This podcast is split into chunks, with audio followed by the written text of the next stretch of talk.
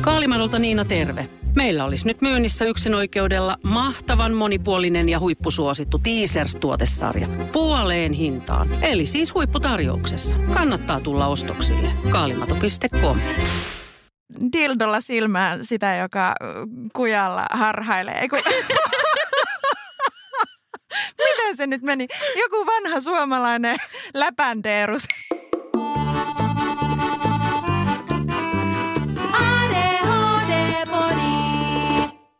Hei, minä oon Ringa. Ja mä oon Fredrika. Me tehdään yhdessä ADHD-podia. Meidät löydät Instagramista at ADHD-podi.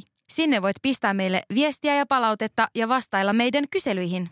Osallistu ohjelman tekemiseen kalluppien kautta ja voit kuulla oman kommenttisi tai vastauksesi jaksossa.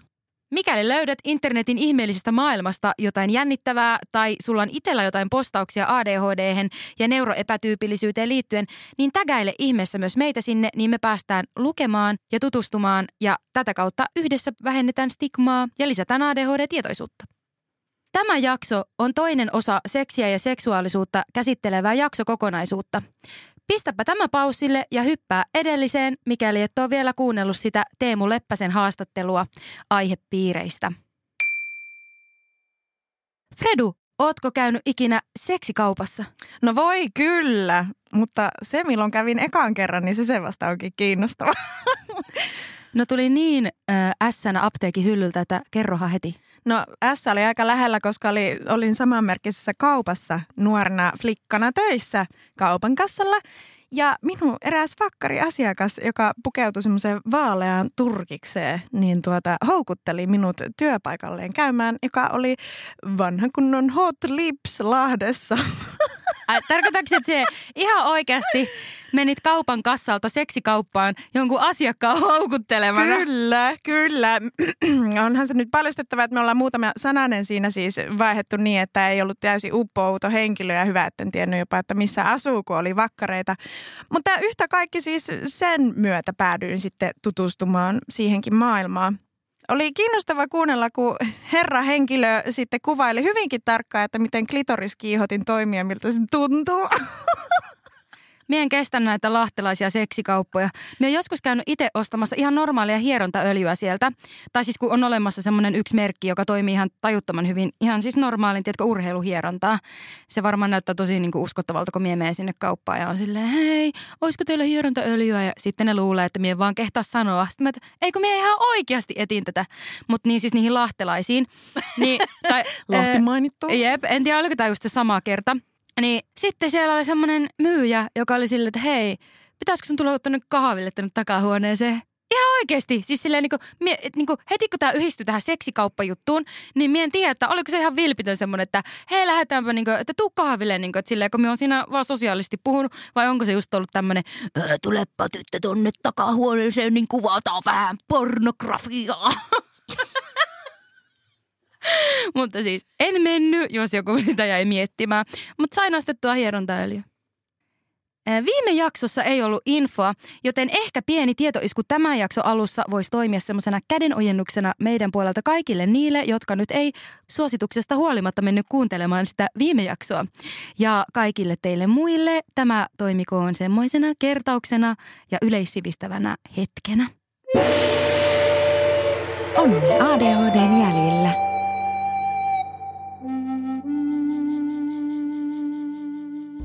Seksuaalisuus on osa ihmisenä olemista. Siihen lukeutuvat muun muassa sukupuoli, sukupuoliroolit, seksuaalinen suuntautuminen ja lisääntyminen.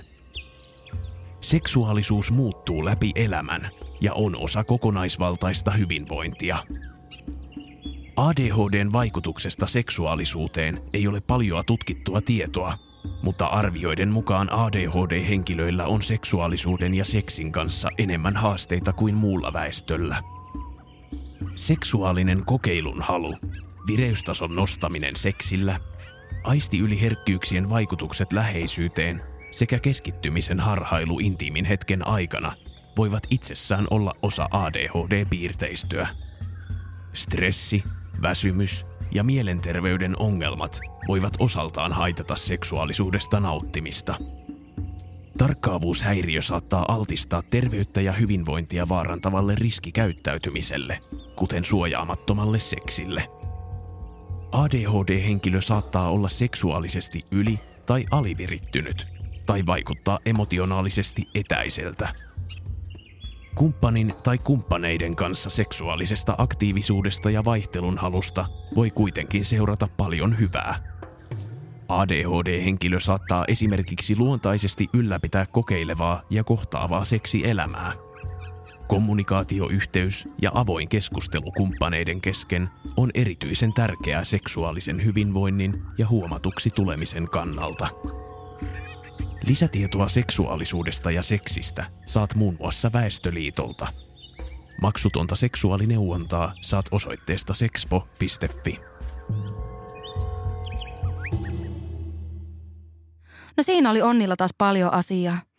Melkein yhtä paljon kuin sulla ja Teemulla viime jaksossa. Tehän käsittelitte hienosti hyvin semmoisia perusasioita läpi ja minusta tuntuu, että niitä ei vaan niin kuin voi puhua liikaa. No siksi minä haluankin nyt kysyä, että mitä sulle on seksuaalisuus? En eti mitään virallista määritelmää, koska äskenhän semmoinen aika hyvä kuultiinkin jo. Mutta mitä se sulle tarkoittaa?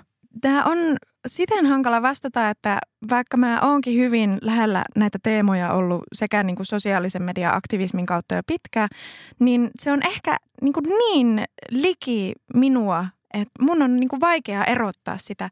Mulle mun seksuaalisuutta on mun kuukautiset, mun kuukautiskierto. Um, mulle mun seksuaalisuutta on läheisyys. Um, mulle seksuaalisuutta voi olla tietynlainen tekeminen tai luovuus. Et se jotenkin on hyvinkin neutraalia. Et sillä ei välttämättä ole siis tekemistä seksin kanssa tai jotenkin erotiikan kanssa, vaan että mä voin kokea omaa seksuaalisuuttani myös silloin, kun mä en halua seksiä.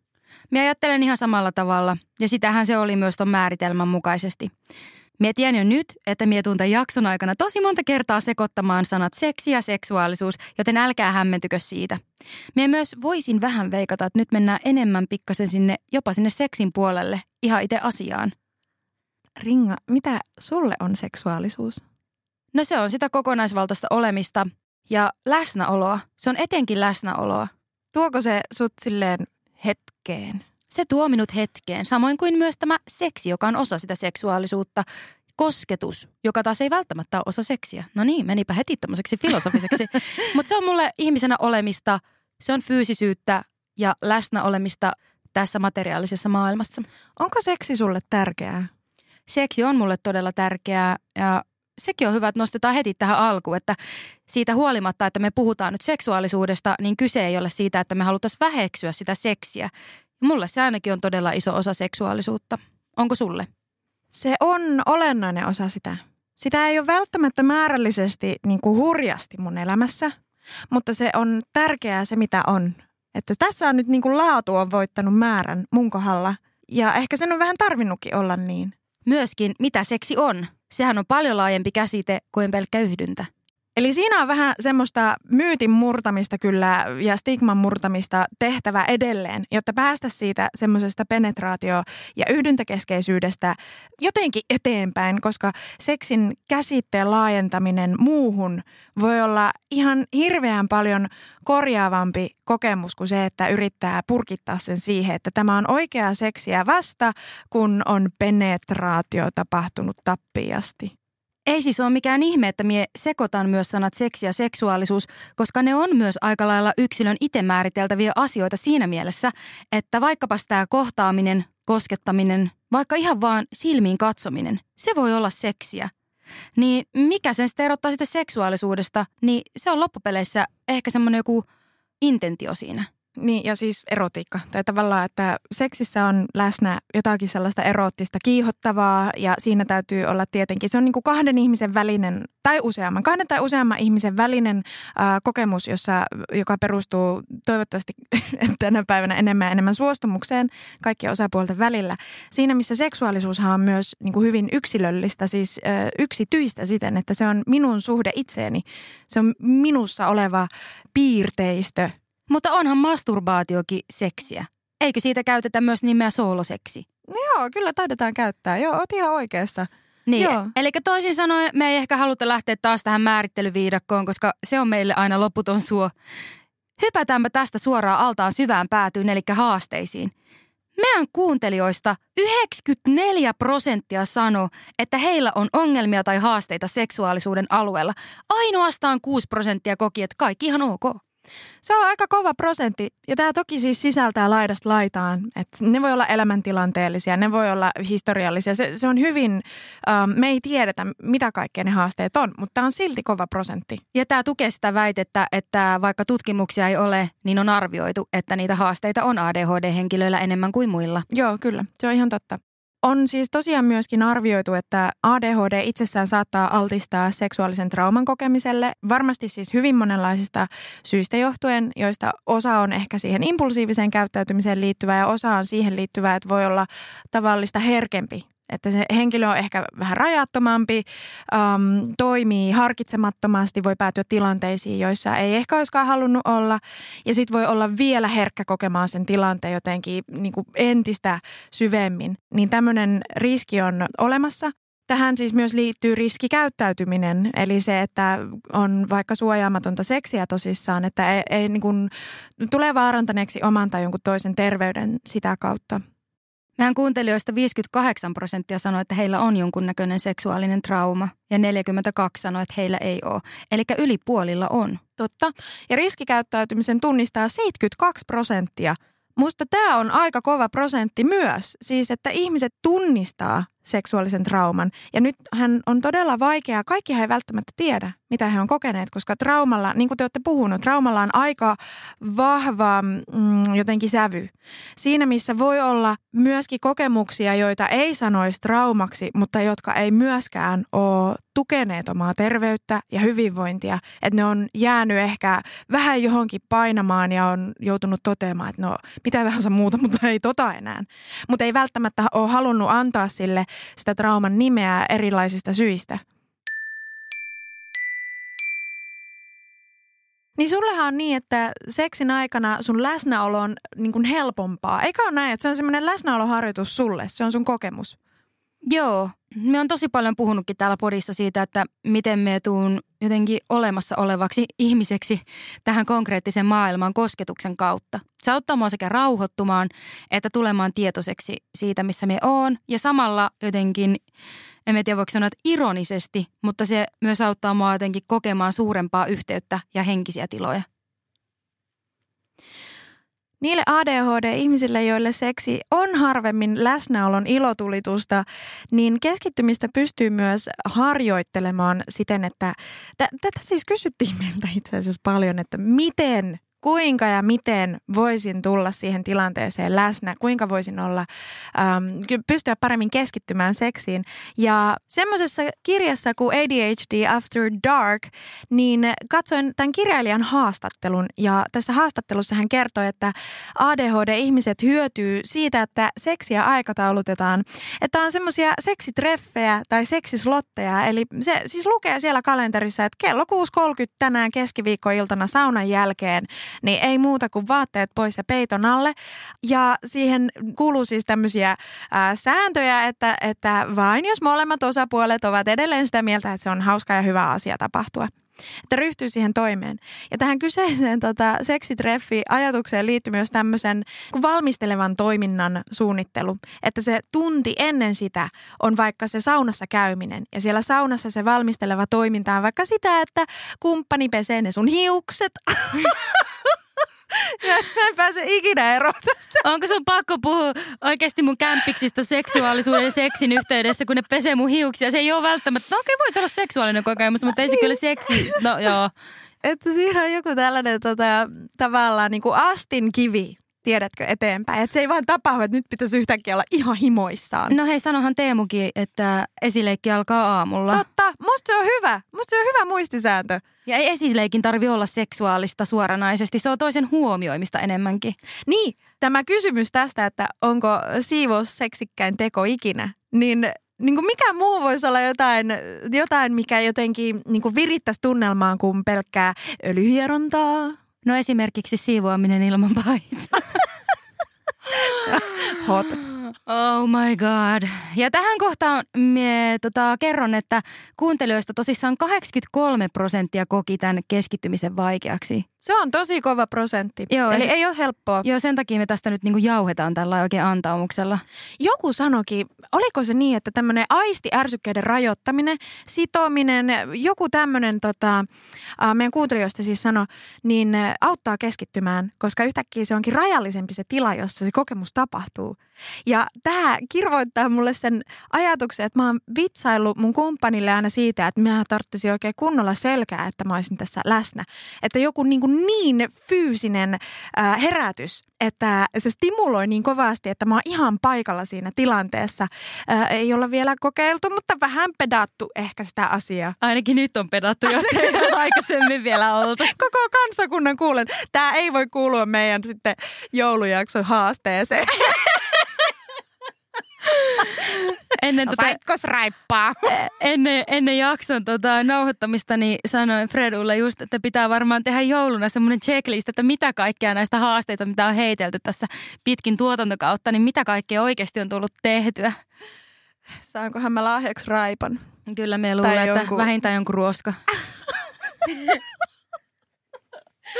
Ai hei, ihan tota, näkisitte vaan miten kovasti punastuttaa ja hikoiluttaa.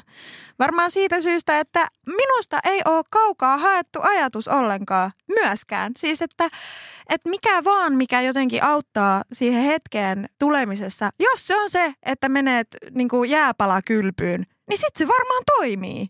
Mulle toi kuulostaa tosi järkeenkäyvältä ja tutulta, koska eihän toi hirveästi eroa siitä, että mulle se kosketus tuo mut läsnä olevaksi tähän tilanteeseen ja tähän maailmaan, niin miten toi nyt oikeastaan eroaa? Se tarvit vaan vähän niin kuin rajumpaa kosketusta kuin minä. Totta, niin, niin tavallaan asia on sama, mutta tota, kääntöpuoli on eri, kun miten se nyt meni.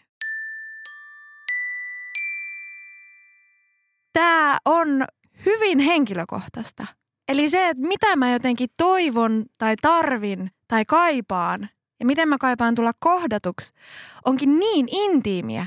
Se on niinku suoraan jotenkin mun olemassaolon ytimessä että mulla nouseekin tämmöinen tavallaan suojareaktio, joka on tällaista hihittämistä, että no, mutta ha, ha, onhan tämä nyt hauskaa, että mä haluaisin vähän selkään tai jotain. Ja itse asiassa sen myöntäminen on jotenkin, että mä paljastan aika paljon itsestäni sanomalla niin. Myöntämällä sen, että se voisi olla ihan mahdollisesti mulle todella toimiva asia.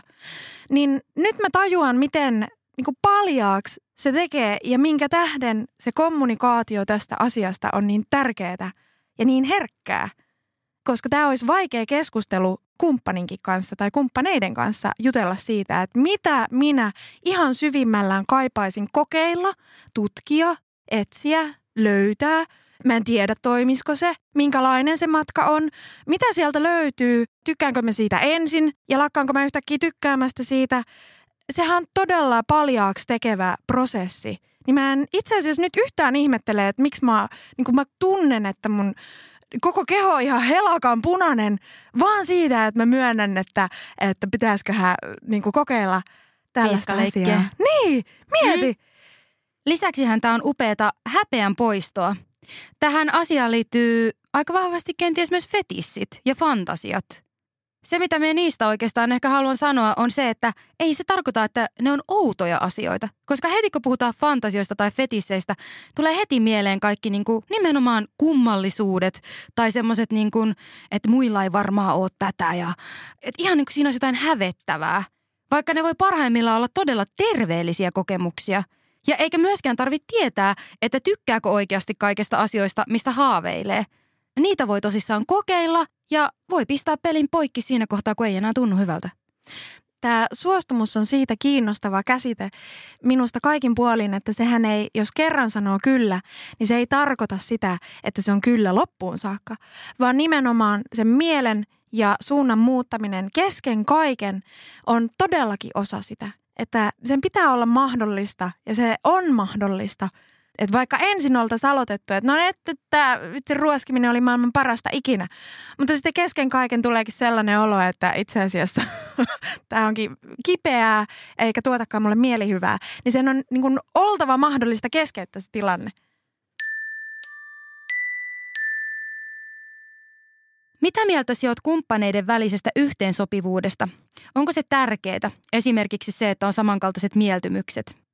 Mä luulen, että on aikamoista tuuria, jos kumppaneiden seksuaalinen halukkuus kohtaa mä koen tai uskon tai arvaan, että suurin osa ihmisistä on vähän eri paikoissa siinä. Voi olla, että, että yhdistäviä tekijöitä on muita, että on jotakin mieltymyksiä, jotka kohtaa. Esimerkiksi mieltymys voi olla se, että kumpikin haluaa seksiä toistensa kanssa ja se voi ollakin se yhdistävä tekijä ja siitä eteenpäin jotenkin etsitään yhdessä, että mikä on niin näiden ihmisten välinen tavallaan ilmeneminen. Mutta mun kokemus on ollut se, että yleensä aina mun kumppanuussuhteissa se halukkuus nimenomaan on ollut eri ja ne kaikki muut ä, asiat on aina jotenkin sovitettavissa tai keskusteltavissa. Se voi olla toki sellainen ero, että jos toinen haluaa enemmän seksiä ja intimiteettiä kuin toinen, niin se on vähän semmoinen siten nilkuttava systeemi, että siitä voi olla vaikea löytää sellaista keskitietä, joka palvelisi kumpaakin, että jossa tarpeet ja tilan tarpeet ja kohtaamisen tarpeet tulisi tasaisesti huomioiduksi. Kuuntelijoistakin tosi moni koki, että he ovat joko alivirittyneitä tai ylivirittyneitä seksin suhteen.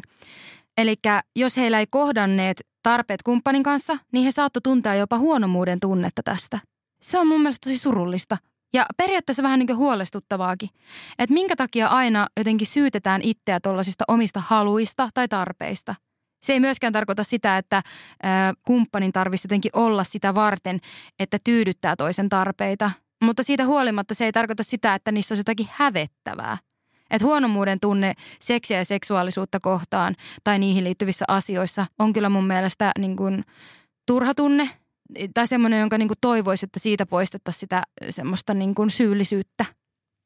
Mä oon kokenut, että jos on taipumusta tämmöiseen vanhaan kunnon ihmispliisaukseen, eli on hyvin miellyttämistaipuvainen ja ehkä on vähän heikko itsetunto ja mahdollisesti on oppinut tai tottunut siihen, että omissa kiintymyssuhteissa on hyvin sellaisena palvelevana osapuolena, jotta tulisi rakastetuksi, saisi sen rakkauden ja lämmön ja läheisyyden, jota kaipaa, joka on meidän jokaisen niin kuin ihan siis inhimillinen tarve. Niin jos on tällaista taipumusta, en tiedä, että olisiko täällä allekirjoittaneella kenties vähän vastaavia kokemuksia, niin, niin sellaisella kombolla voi hyvin olla, että on niin herkkä mukamas niin kuin aistimaan sitä toista ihmistä, että on aina riittämätön, kokee aina olevansa riittämätön. Että et antaa joko liian vähän tai antaa liikaa tai vaatii tai pyytää tarpeetta tai ei ole jotenkin ikinä oikeinpäin siinä tilanteessa.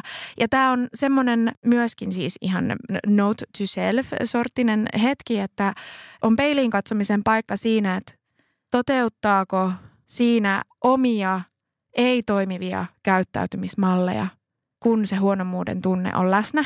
Että siinä voi olla isompi konstruktio purettavana kuin vain se, että onko seksiä sopiva määrä. Että onko se balanssissa se tilanne, vaan että se voi olla isompikin persoona- ja historiakysymys. Ja tämä on muutenkin moniulotteisempi asia, koska tähän liittyy todella paljon eri asioita kuin pelkkä halukkuus. Sen takia nousee jälleen tämä mahtava sanamme kuningaskommunikaatio. Eli se olisi ihan todella tärkeä kumppaneiden välillä – mutta siitäkin voi kokea huonomuuden tunnetta, koska Sanoma... Ai mistäpä ei. näin myös, näin ai, myös. Ai, riittämättömyys, elämäni suola. Jep, ja siis sehän on sanomattakin selvää, että sen lisäksi, että kumppanit on varmasti erilaisia seksuaalisilta tarpeiltaan, niin he ovat muutenkin erilaisia, joka voi tarkoittaa esimerkiksi sitä, että toinen on paljon sisäänpäin kääntyneempi, eikä välttämättä puhu yhtä helposti. Tapa olla tässä maailmassa voi olla paljon jotenkin niin kuin, ää, vaikka tekemisen kautta tulevaa – niin se voi myöskin osaltaan niin kuin, tuoda näitä haasteita. Jos olet hiljaisempi osapuoli, voi kokea syyllisyyttä siitä, että niin kuin, ei osaa ilmasta itseään tai tarpeitaan tai huomioida kumppaniaan. Sitten taas jos olet se puheliaampi ja avoimempi, niin sit siitäkin voi tulla semmoinen, että apua, että taas minä tuota toista raukkaa patistan tässä. Niin se on aikamoista tasapainottelua. Että helppoa tämä ei ole – kommunikaatioyhteyttä kyllä yleensä aina näissä yhteyksissä siten painotetaan, että sillä se on jännä, kun toisen ihmisen ajatuksia ei meitä ketään varustettu lukemaan. Niin valitettavasti tämä kömpelökieli, joka tulee ulos tästä nenä alla olevasta aukosta, niin se on niin kuin hyvinkin lailla semmoinen selkein mahdollinen keino käydä sitä keskustelua siitä, että mitä sä haluat, mitä sä tarvit, onko näin hyvä, tuntuuko tämä hyvältä, haluatko sä tätä enemmän, pidetäänkö tauko.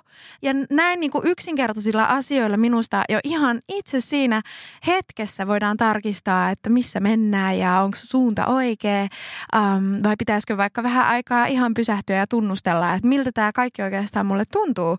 Että tuntuuko tämä hyvältä, haluanko mä tätä lisää kommunikointi ei ole ää, automaatio. Siis se on taito. Se on taito, jota pitää haluta opetella. Se ei tuu siten itsestään kaikille missään nimessä ja siksi sen harjoittelu on minusta ensiarvoisen tärkeää. Myöskin kun ADHDC voi liittyä sitä, että ei ihan osaa ehkä aina lukea kaikkea rivien välistä, ei ehkä osaa lukea huonetta, että mikä tunnelma siellä on, on ehkä yliherkkä sille tilanteelle – eikä välttämättä myöskään osaa aina itse ilmasta oikein. Että saattaa sanoa sen asian, mikä sylkisuuhun tuo niin. ajattelematta, että miten toinen sen ottaa niin, vastaan. Niin, totta.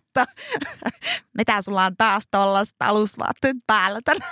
Se voisi olla ihan hirveä turnoffi, jos toinen on ihan valitsemalla valinnut bokserit viimeisen päälle, että olisi niin söpönä kuin ikinä. Niin ja tossakin varmaan olisi vaan hyvää tarkoittava sellainen niin. asia, että minä ehkä kiihotun jostakin muusta. Niin, ja silti se vaan tulee silleen Tommoset, tommoset tota, poroteemaiset. An, mitä vikaa poroissa, he? Ei, niissä ei ole mitään vikaa. Mä kävin semmoinen Petteri Punakuono vaan mielessä, joten en mä tiedä, miksi tämä meni tähän. Mutta siis... Sulle tuli selvästi joku elävä mielikuva omasta elämästä, historian Ai, niin, sopukoista. Totta, totta, sitä oli varmaan ihan, tapahtui. Yritin sanoa sitä, että mitä tulee ADHD sitten taas tähän tunnepitoiseen puoleen, koska ADHD vähän, mulla on semmoinen kokemus, että, että mittari toimii vain kahteen suuntaan. Sitä on joko kaikki tunteet päällä samaan aikaan, tai sitten on semmoinen tila, jossa ei ihan välttämättä tunnu oikein miltään on vaikka meneillään joku viiden viikon hyperfokus johonkin palapeliin rakentamiseen, eikä välttämättä ole niin jotenkin sille emotionaalisesti läsnä omalle kumppanille tai äm, osaa vaikka huomioida sitä, että se tarttisikin vaikka pari hallia enemmän kuin mitä itse tekee sen palapelin rakentamisen lomassa mieli. Aivan. Eli kommunikaatio voi olla myös kehollista. Se ei aina tarvitse olla sanallista. Siellä voit huomioida toisen tarpeet ja vaikkapa just halata – tai koskea tietyissä tilanteissa, ottaa huomioon. Huomioiminen on kommunikaatiota. Joo, varsinkin silloin kun nämä asiat on sovittu. Siis mä kerran törmäsin tällaiseen tarinaan Interwebsin syövereissä, joissa eräs henkilö suri sitä, että kun hän aina sanoi kumppanille, että kun hän tätä kumppania niin rakastaa, mutta tämä kumppani ei juuri ikinä sanonut sitä takaisin. Ja hän epäili sitä, että näinköhän tämä edes välittää hänestä, kun se ei koskaan sitä sano. Sitten kerran kävi niin, että tämä henkilö kertokin tälle sen kumppanille, että, että heillä oli siskon kanssa lapsena tapana puristaa siskoa kaksi kertaa kädestä ja se tarkoitti, että mä rakastan sua. Ja arvaa, mitä se alkoi se sen kumppani tekemään. Se alkoi puristamaan sen kättä. Siitä tuli lopulta semmoinen kahden puristuksen kautta taputuksen juttu. Eli se saattoi taputtaa sitä pyllylle kaksi kertaa ja se tarkoitti, että minä rakastan sinua. Ja yhtäkkiä se oli pelkkää itseilmaisua. Siis, siis se ei mitään muuta melkein tehnytkään kuin se kumppani, kun aina vähän väliä taputti sitä kahdesti tai puristi kädestä kahdesti.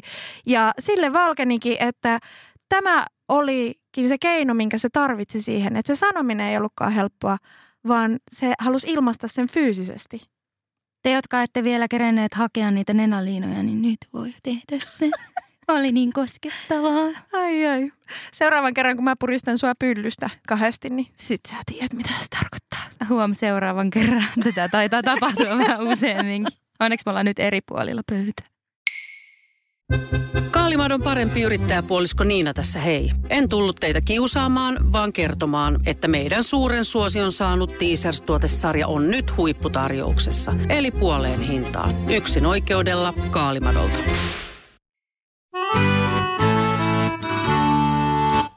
Minä olen itse aika hyvä esimerkki sellaisesta ihmisestä, joka ei osaa aina ottaa huomioon molemmin puolista suostumusta.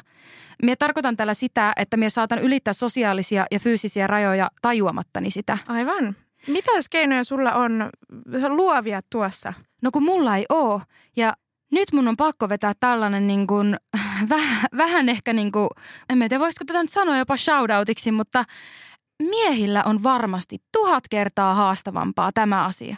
Mie saan niin paljon anteeksi sitä, että mie voin puristella minun työkavereita ja vedota vaan siihen, että mie on tällainen tyyppi. Ja he myös tekevät niin. He sanoo, että tuon on perusringa ja näin.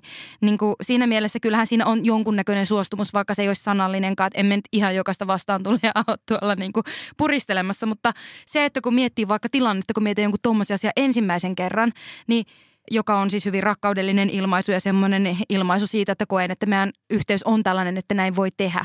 Mutta siis ajattelepa ihan oikeasti, jos joku mies tekee tommosen. Se on saman tien me too, me too, hashtag, hashtag ja niin kuin ihan aiheesta. Ja minä tuon tämän nyt sen takia esille, että tämä on itselle semmoinen vähän niin kuin herätyksen paikka ja ehkä vähän niin kuin muillekin, että tarvii olla herkillä, että koska voit tehdä tällä tavalla ja koska voit mennä toisen fyysiselle alueelle – vähän niin kuin sekin, että mitä asioita saa kysyä toiselta ihmiseltä. Me on aikaisemmin sanonut, että mie tietoisestikin vähän saata rikkoa näitä rajoja, mutta siinä pitää olla herkillä. Pitää pystyä ottamaan vastuu omista teoista.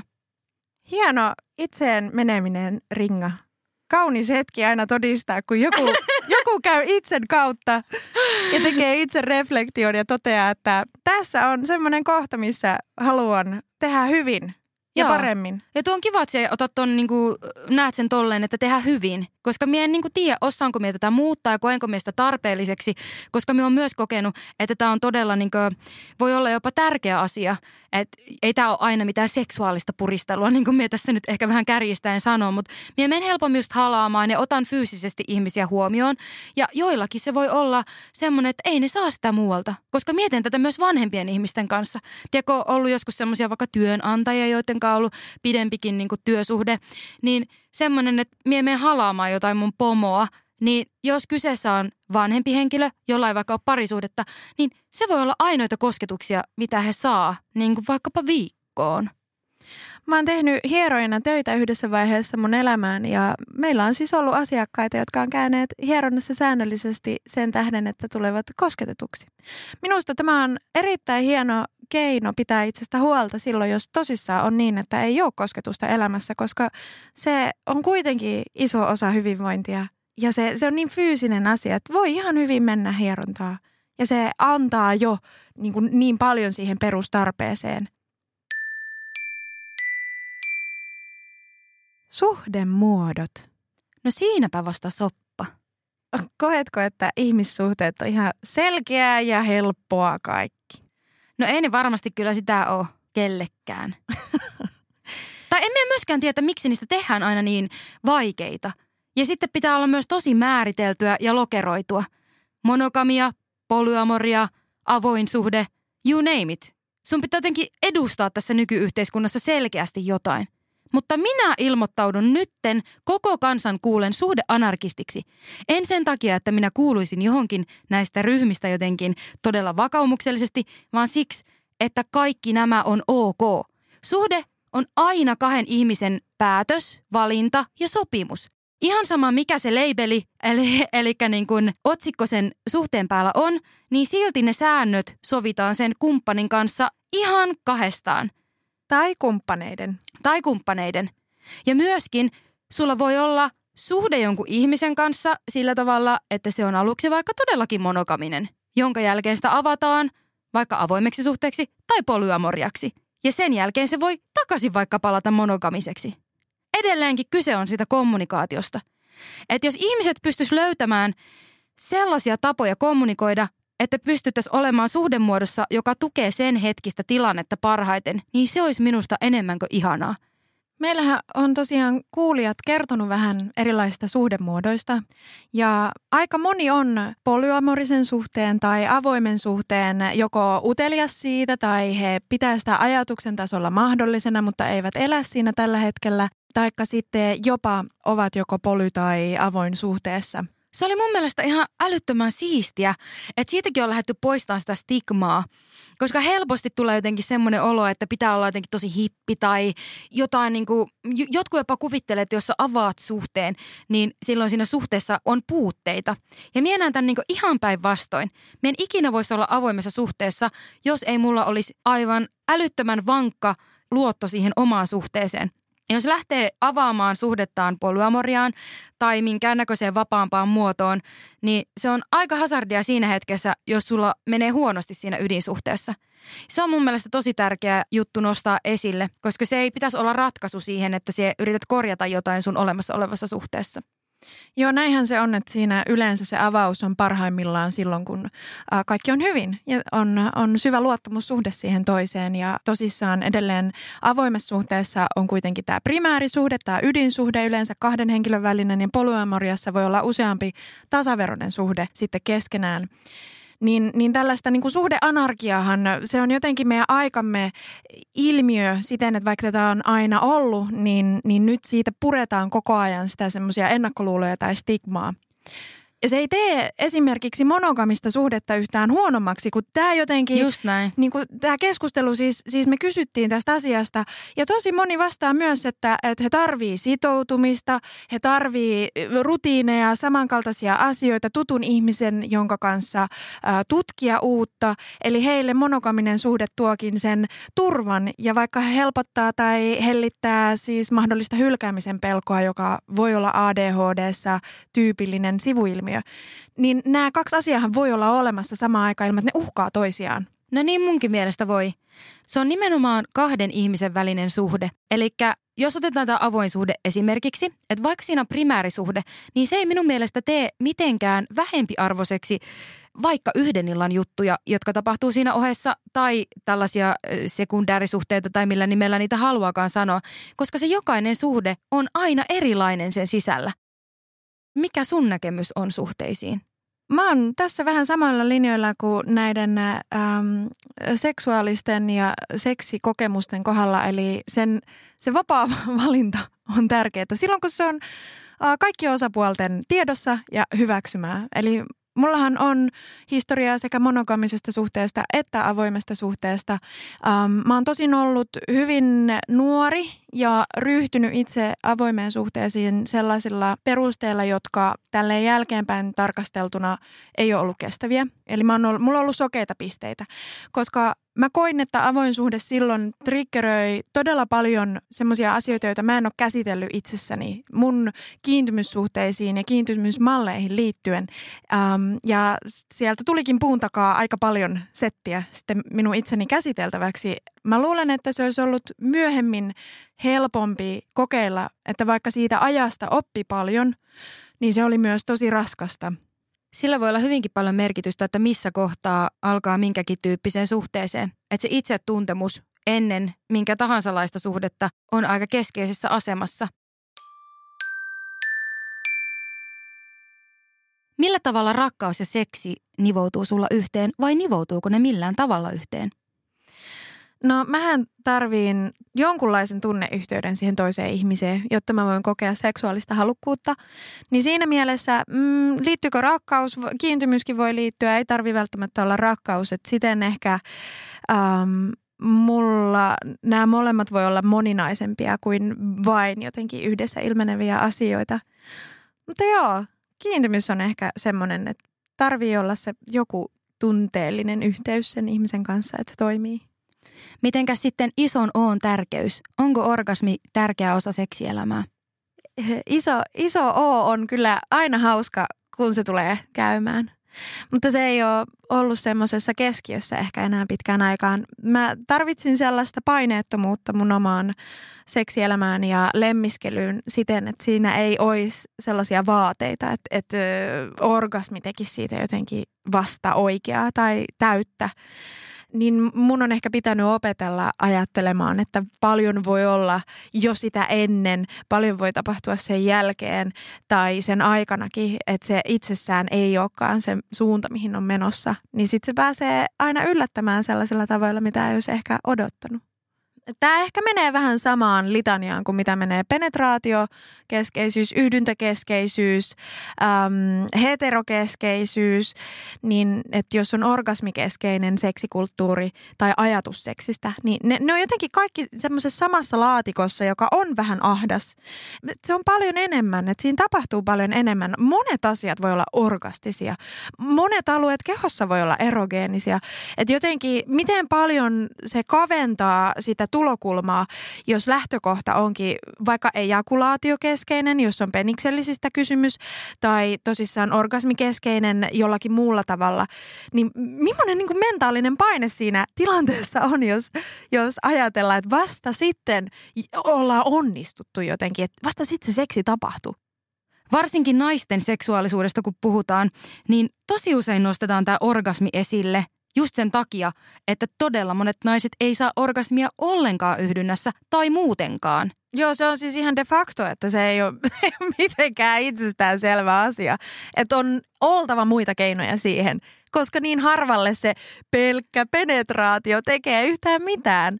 Plus, että varsinkin jos puhutaan ei-heterosuhteista, niin siellä monesti voi olla kaikenlaista muuta hauskaa jo ikään kuin repertuarissa ihan lähtökohtaisesti, koska tarvii olla myös kekseliäs sen suhteen, että mikä tuottaa mielihyvää. Mun mielestä orgasmia tärkeämpää voisi olla kysymys siitä, että mikä tuottaa nautintoa, mikä tuottaa mielihyvää. Voiko olla mielihyvällistä vaikka vain halailu? Voiko kokea mielihyvää äh, ihan tavallisten asioiden aikana päivässä niin, että se semmoinen jotenkin mehukkuus voisi olla läsnä muutenkin – ja se varsinainen äh, hekuman piste eli orgasmi ei ole joku suoritettava asia, vaan se on tämän mielihyvän tavallaan jonkun asteinen piikki siinä hetkessä tai joku, joku niin kuin ihana sivutuote mä oon joskus, kun mä oon Suomessa tehnyt pimppiaktivismia, niin, niin puhunutkin tällaisesta pimppikeskeisen seksin kokeilusta, että minkälaista olisi, jos kääntäisi sen oman ajatuksensa siihen, että, että mitä jotenkin omassa kehossa tapahtuu, tai minkä, minkälainen se seksi olisi, jos se olisi pimppilähtöistä, koska ää, penis kuitenkin, kun puhutaan heteronormatiivisesta seksistä, niin penis toimii vähän erilaisella tuota, ärsykkeistöllä kuin mitä pimppi toimii. Ja tämmöisen niin kuin suostumuksen tai kosketuksen kysymys on minusta siinä ihan ensiarvoisessa asemassa siten, että onko nyt hyvä hetki koskea? Mitä saa nyt tehdä, koska pimppiä ympäröi sellaiset lihakset, jotka on ei-tahdonalaisia. Eli henkilö itse ei voi oikein päättää, että rentoutuuko ne vai jännittyy ne. Ja jos odottaa hetkenkin, vaikka ennen penetraatiota, niin että se pimppi saa pienen hetken rentoutua, niin että siellä on tavallaan lupa, että okei, nyt mä oon valmis, nyt se voi tapahtua. Se voi olla kaikille osapuolille ihan hirveän paljon hauskempaa ja miellyttävämpää niin, kuin että no ei varmaan ihan ei muuta kuin sitä vaan ja kyllä tämä tästä, kyllä tästä nyt päästään eteenpäin. Um, että olisikin semmoinen ajatus siitä, että antaisi omalle keholle aina niin kuin hetken verran enemmän aikaa rentoutua, koska siellä tosissaan tapahtuu paljon sellaista, mikä ei ole oman mielen hallinnassa, vaan keho tarviikin sen, että on rentoutunut ja turvallinen olla ja on valmis siihen, että ei kun nyt, nyt on ihan sika hyvä hetki. Ei muuta kuin mennään. Eli se on niin kuin luottamusta ja armeliaisuutta, vapautumista. Kyllä, tätähän siis, no mä puhun nyt pimpillisistä, koska tämä nyt on tässä ollut niin kuin minun elämässä niin paljon läsnä, mutta tästähän siis hyötyvät kaikki, jotka on pimppien kanssa tekemisissä. Ähm, myöskin ihminen, joka on oman pimppinsä kanssa tekemisissä, tarkoittaa siis sitä, että tätä voi harjoitella niin, että kun koskettaa itseään. Niin antaakin itselleen hetken aikaa tuntea sitä, että miten se reagoi, se pimppi. Milloin tulee se hetki, kun se rentoutuu? Että on silleen, Aa! koska se ero voi olla tosi iso. Sen saattaa huomata ihan helposti, että tässä onkin se hyvä hetki. Nyt mä voinkin kokeilla. Ja vaikka se puhut nyt niin kuin kehollisuuden näkökulmasta, niin tämähän ei ole pelkästään genitaalikeskeistä. Mm-mm. Semmoinen, että antaa sen pienen hetken, niin se voi olla myös se, miten jotenkin tulee läsnä olevaksi siihen tilanteeseen. Joo. Ja miten semmoinen henkinen puoli tulee myös osaksi sitä seksuaalista kokemusta. Joo, tämä on hyvä huomio. Mä luulen, että se on ihan tosissaan psykofyysinen asia. Emotionaalinen, henkinen, läsnäolollinen. Että siinä tapahtuu niin paljon. Se ei ole kuitenkaan niin kuin pelkkää hydrauliikkaa, kuten on puhuttu. Eikä sillä joskus voi olla ihan hyvä ottaa pikapanot ja antaa hydrauliikan.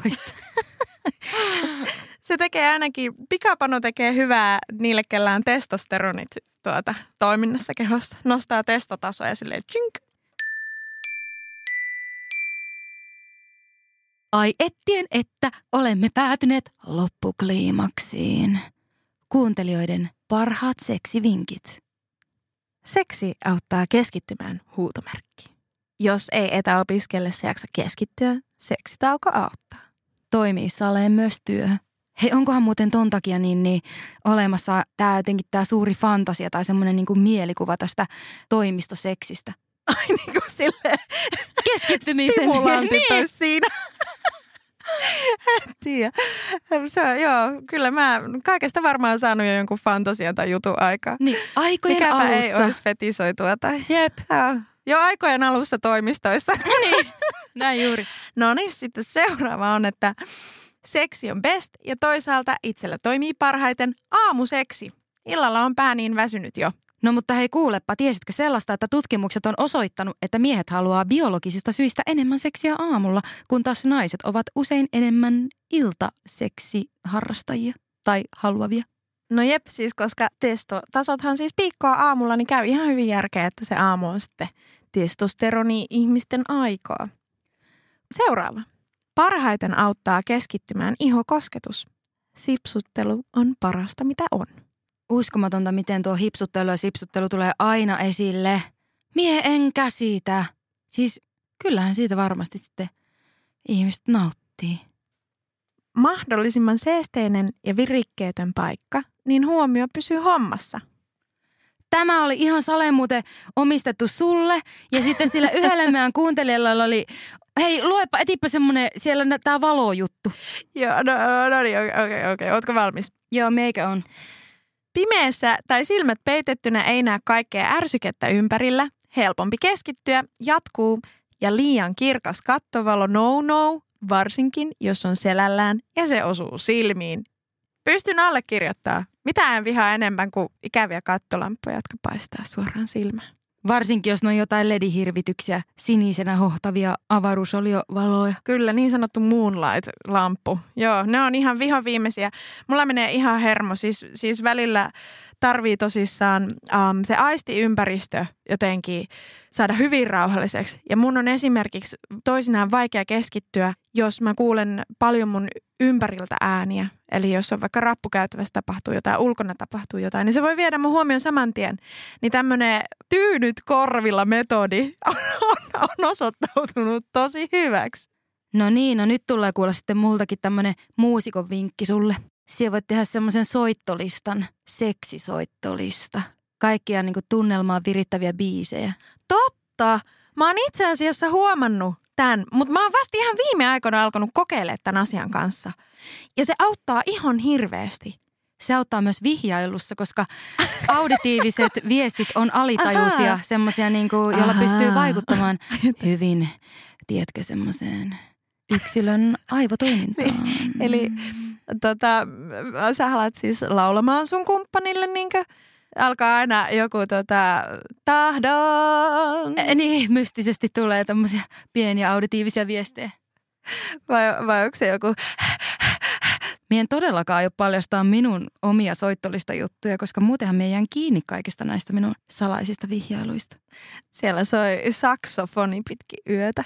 Miksiköhän saksofoni on niin seksikäs soiti? Se varmaan jotenkin brändättiin kasarilla sellaisena. En mä, en mä luule, että se olisi ehkä aikaisemmin ollut sitä, mutta kasarilla sille vaan tuli semmoinen maine. Tiesitkö sen muuten, että Onni soittaa saksofonia? Hot. Hot.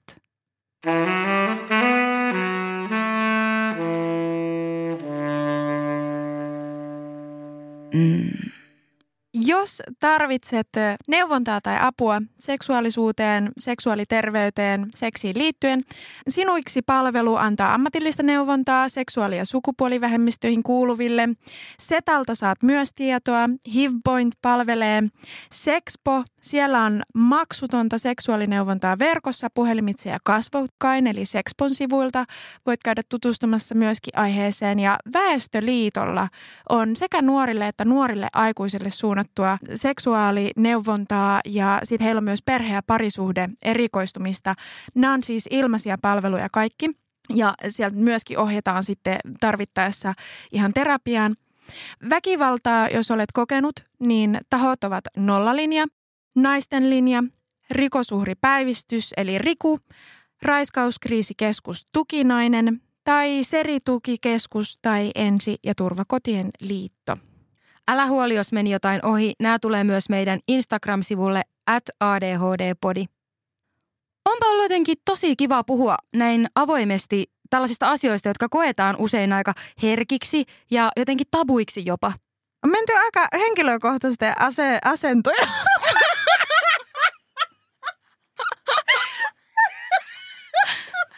Kamasutra on harjoitettu pitkin studioa ja Ai kamala, siis huhu, asioiden. No niin, mä en tiedä tarviiko sanoa tämä enempää. Tässä loppu hyvin, kaikki hyvin.